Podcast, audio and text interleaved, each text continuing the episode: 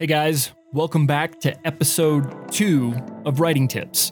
For those of you that are just joining us, you might want to go back and catch episode one, uh, where we talk about getting your story started.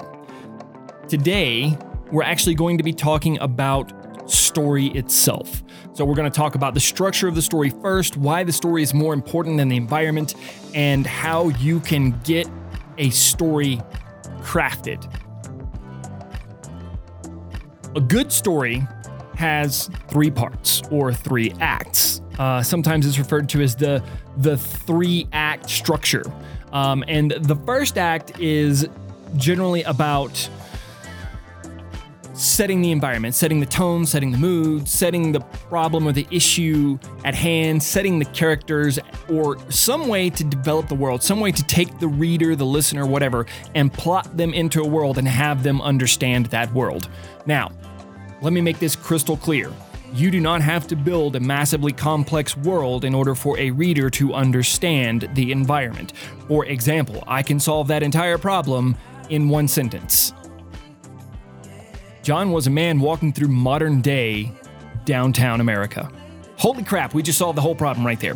But the first act is really about establishing that. It's also about establishing your characters. And your characters are, are really, really important. Now, if you're listening to this and you're thinking that you don't have to establish characters because you're writing a self-help book, or you don't have to establish characters because you're you're talking about a um, a, a non-fiction solution to a problem, that is entirely not true. The character establishment is very very important in any genre of writing, whether it is a short story, whether it is a a, a, a massive epic fiction, whether it is you know some sort of self-help book you have to establish the character so that the reader or the listener has something to relate to. If you are writing a nonfiction, you have to talk about the people or the situation that the nonfiction is about. Those problems, those issues, whether it's, you know, an Excel spreadsheet or whether you're writing about um, how a microphone is built, that microphone becomes your character. That Excel spreadsheet becomes your character. So, developing characters that are relatable and understandable is important, and you do that in the first act. You do not have to give away the farm in the first act. You just have to make your reader understand the character that they are reading or listening about. So, that first act is about establishing an environment, it's about establishing characters, uh, it's also about establishing a call to action. Why are we hearing or reading this story? Let me say that again a call to action. Why is your reader or your listener viewing this story? What is the adventure they're about to go on? What is the problem you're about to solve? What is the issue that is being tackled? Why are we here? The second act is really about talking about establishing conflict, right? So uh, a classic example. So you you've established your character in the first act, and your character is is Wendy, and Wendy is a um, uh, a drug addict that is trying to get clean, right? And that's like maybe the main plot of the subplot. I'm sorry, it's so shallow. It's just right off the top of my head. So Wendy's a drug addict and she's trying to get clean. In the second act, you are going to pit her against conflict. That is what is supposed to happen. The conflict is given in the second act. She has difficulties getting clean because she has 14 friends who do drugs, and there's this dude who's trying to pimp her out, and so he keeps shooting her up with drugs, and so she can't get away from him, and so on and so forth. That's where the the real conflict lies, is in that second act. How do we see what opposition is keeping her from obtaining her goal. Her goal was set forth in the first act. Here is the opposition that will keep her from attaining that goal. This is where you really put struggle in. This is where you really define how your character is going to overcome this or what is needing to be overcome. The the struggle is real and this is where you can put in all kinds of crazy things. So in this second act, this is where you can start revealing inner demons. This is where you can start revealing the gritty detail about that character. Uh, and once again, this is the same for nonfiction. It's the same for self help. It's the same for everything. You need to put some sort of major struggle in this portion of the book. And let me let me just say this, the struggle cannot be overstated. The the more intense the struggle is in this portion of your story, the greater the third act of the book is. The third act of the book is about resolution. So, at the very beginning of the third act, we will start to see your character shine. We will start to see them beginning the process of overcoming in this portion of the story. They're overcoming that struggle and that conflict that was put in place in the second act. The third act is where we get all of our resolution. A word of warning. If you are writing a series of books that are using the same characters, don't give a grandiose solution in the third act. The third act really needs to be about a short term resolution of current conflicts. Um, if you're writing a single story, though, it's it, this is where the shit hits the fan. Everything's got to come out. Everything's got to come out. So the third act is all about resolution. It's where you tie up those loose ends. It's where you bring resolve to the struggles that were laid out in the second act. So now that we've gone through the three acts of a story, let's jump in a little bit deeper into what a story really needs. First and foremost, you got to have engaging characters you have to have engaging characters to start with.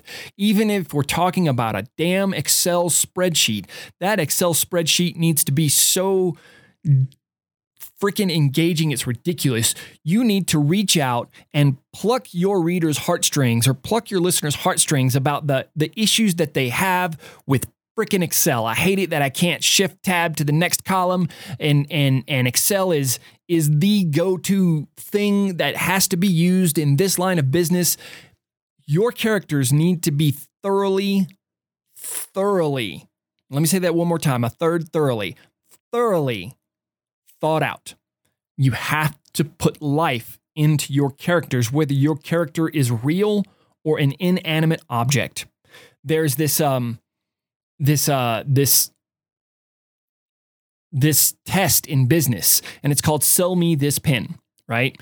And that is a true testament to a storyteller's ability. Uh, sell me this pen is basically you walk into a room and the, the ceo gives you a pen and says sell me this pen and if you sell him that pen then you get the job you get the money whatever it is. And if you can't sell him the pen he moves on to the next person right? So you have to make that pen sound like the most needed, most important, most valuable thing in the world. And even if you have a broken character, that broken character needs to be important. You need to make your listener slash reader understand that this entire world is about this pin and the solution that's going to come when we follow this pin on an adventure. So in the second act, that conflict. Now, that conflict is really important. Okay, um, the the struggles that that come up against you is more about making your reader or your listener identify with the character more. Um, so, for example.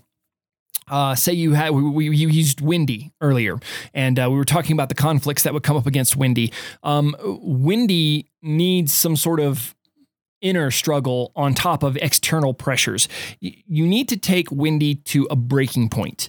Uh, this resolution basically puts Wendy at the lowest point possible. It puts her in the worst situations you could possibly imagine that she's going to have to deal with. That is how you write fantastic characters. Because if your reader or your listener doesn't really give a shit about Wendy going to the store and you know getting a sandwich from 7-Eleven, uh, it's it's no big deal. Nobody's going to want to finish the story. But if Wendy's going into that store and she's carrying the two dollars and thirty seven cents that it's exactly that it's going to take to buy that sandwich, and she had to, you know, she had to to bend over backwards, rob three stores, suck some dude's dick, and do all this other stuff, then you understand the struggle that Wendy has gone through, and that sandwich ultimately becomes way more freaking important. That two dollars and thirty seven cents that she had to struggle and and and work and and do just selfless acts to get makes that sandwich 10 trillion times tastier to Wendy. And therefore that sandwich, the the act of Wendy getting that sandwich is 10 times 10 trillion times more satisfying and gratifying to your your listener or your reader, the person that has invested their time and has invested their their I guess attention to your story. So making those conflicts serious, making those conflicts just, you know, the biggest, hardest, most difficult things ever is very, very important. And once again, let's go back to the nonfiction writers, making sure that your reader or your listener or even your viewer if you're if you're doing visual stories making sure that that those people feel the pain of the of the character is very very important. Whether the character is you whether the character is an excel spreadsheet whether the character is the pen that you have to sell making sure that people feel that pain in that second act is so incredibly important. Now let's talk about conflict resolution. This is where fiction and and nonfiction kind of differ. They they are similar, um, but this one we're going to focus on the nonfiction first, and then we'll get. I mean, we're going to focus on the fiction first, then we'll get to the nonfiction. So, near misses, almost didn't make it by the skin of your teeth. Just an ass hair away from not doing it. That is very important. Making sure that there is a genuine bona fide chance that your hero, your character, your your your your basically your your protagonist is almost not going to succeed. They have to be so close to not succeeding that the reader or the listener or the viewer feels that pain as well, right? They have you want your reader to be on the edge of their seat going, "Oh my god, is she actually going to make it? Is she actually going to make it? Is is Wendy really going to get clean? Is she, how close is she to getting clean? Can she actually do it? Oh my god, it looks like she's doing one more last bump and that last bump takes her to that point of overdose and she almost dies." You have to bring your characters within an ass hair of failure in order for your reader, viewer, or listener to appreciate the win. When the win comes, it needs to be grandiose. It has to be grandiose. That success, that win, hey, my phone's talking to me. That win needs to be the best win that has ever happened in the history of wins. And it couldn't have happened to anybody else except for Wendy. Let me say that again. That win has to be the most grandiose win in all of existence, and it couldn't have happened in to anybody else but Wendy. And here's the best part: how she wins. We're using Wendy as a reference. She wins by some strange twist of fate. A car runs into this thing and pushes this guy out of the way, and then there's this this Rube Goldberg crazy set of events that creates a situation to where Wendy won by the skin of her teeth in a way that couldn't have happened to anybody else but Wendy. That success is very, very important. We all love the Hail Mary Hallelujah moment. We love it when the person that we thought was, you know, just in the shittiest of situations wins the lottery. We love it when there's a car crash and the mother flips the car off and pulls the baby out miraculously. We love those kind of hair raising wins, hair raising successes. You always remember those stories that talk about the wins that happen by the skin of the teeth through unthinkable, unimaginable circumstances. So just remember, it is very, very, very important that you are making sure the win that your characters experience is like no other. Now let's talk about nonfiction. Nonfiction's a little bit of a different story. Generally, with nonfiction, let's say, let's start with self help. We love to hear a success story. Everyone loves a success story. And if you're writing a, a self help book, more than likely you're writing a success story. But the reader doesn't necessarily care about the win in that situation. They want to know how they can win, they want to know how they can succeed. So, in a self help situation, you need to be able to make it relatable to the person reading. How can I have that kind of win? How can I become an Excel document master? You sold the pen. Now tell me how I can do it. The win in a nonfiction self help story is the win that the reader or the listener walks away with. They need to know how to succeed at solving the problem if it is 14 different ways for you to be successful in business, they need to walk away feeling like they just gained 17 different ways to be successful in business and learned a whole lifetime's worth of experience in the process. The reader, the reader is the character that wins. You can have a winning portion in that story, but the reader is the one that wins. Remember, self help, nonfiction, the reader is the one that wins. If you're talking about historical fiction, well, you just need to emphasize the the the outcome was fantastic. Okay, so for example, if you're writing about how um how uh, we defeated Hitler in World War II, um, tell the dirty gritty stories that no one knows about, the ones that actually led to success, to the success. We know that we stormed the beach at Normandy. But tell me about Peter, who stormed the beach at Normandy, made it all the way up the cliffs, and took out the gunners in the bunkers, and then went on to kill Hitler. You know, wh- whatever, what, whatever that is. Make sure that you're you're telling me an angle of the story so that I can enjoy the win of the protagonist in a historical fiction. Remember, nonfiction, the winner is the reader, the winner is the listener, the winner is the viewer. Whether the character wins or not, the reader, the listener, and the viewer has to walk away with a win. Okay, so I've been rambling for quite some time. Let's recap everything. There are three sections to a story. There's the first act, the second act, and the third act. The first act is used to establish characters and environments. It's used to tell you about what's going on in this story. It's used to tell you a little bit about and get you comfortable and familiar with the people slash environment slash situation slash whatever it is that you're you're fixing. In the second act, that's where we run into the conflict. Now that we've identified with the character, we need to identify with the struggle. And the struggle needs to be serious, right? Like you really need to sell me on the struggle of the character or the struggle that I'm having that I just didn't know I was having with the product, right? So make sure that you're putting the struggle in the second act. Make sure it's strong struggle. Make sure it's real. Make me believe it. And in the third act, that's where we find resolution. The third act is very, very important to a story. If it is a finite story contained in one book, then you need to wrap up all the loose odds and ends in that one book. If it's a series, then you need to solve the immediate problems at hand while propelling me into the next book. Winning by the skin of your teeth, just by an ass hair.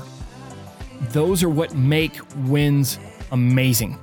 But what makes that win even more amazing is that if I win in some way that could only happen to me or could only happen to Wendy or could only happen to to the characters in the story that really just makes it fantastic. I, I, I, mean, it needs to be fantastic. And for you nonfiction writers, I need to win.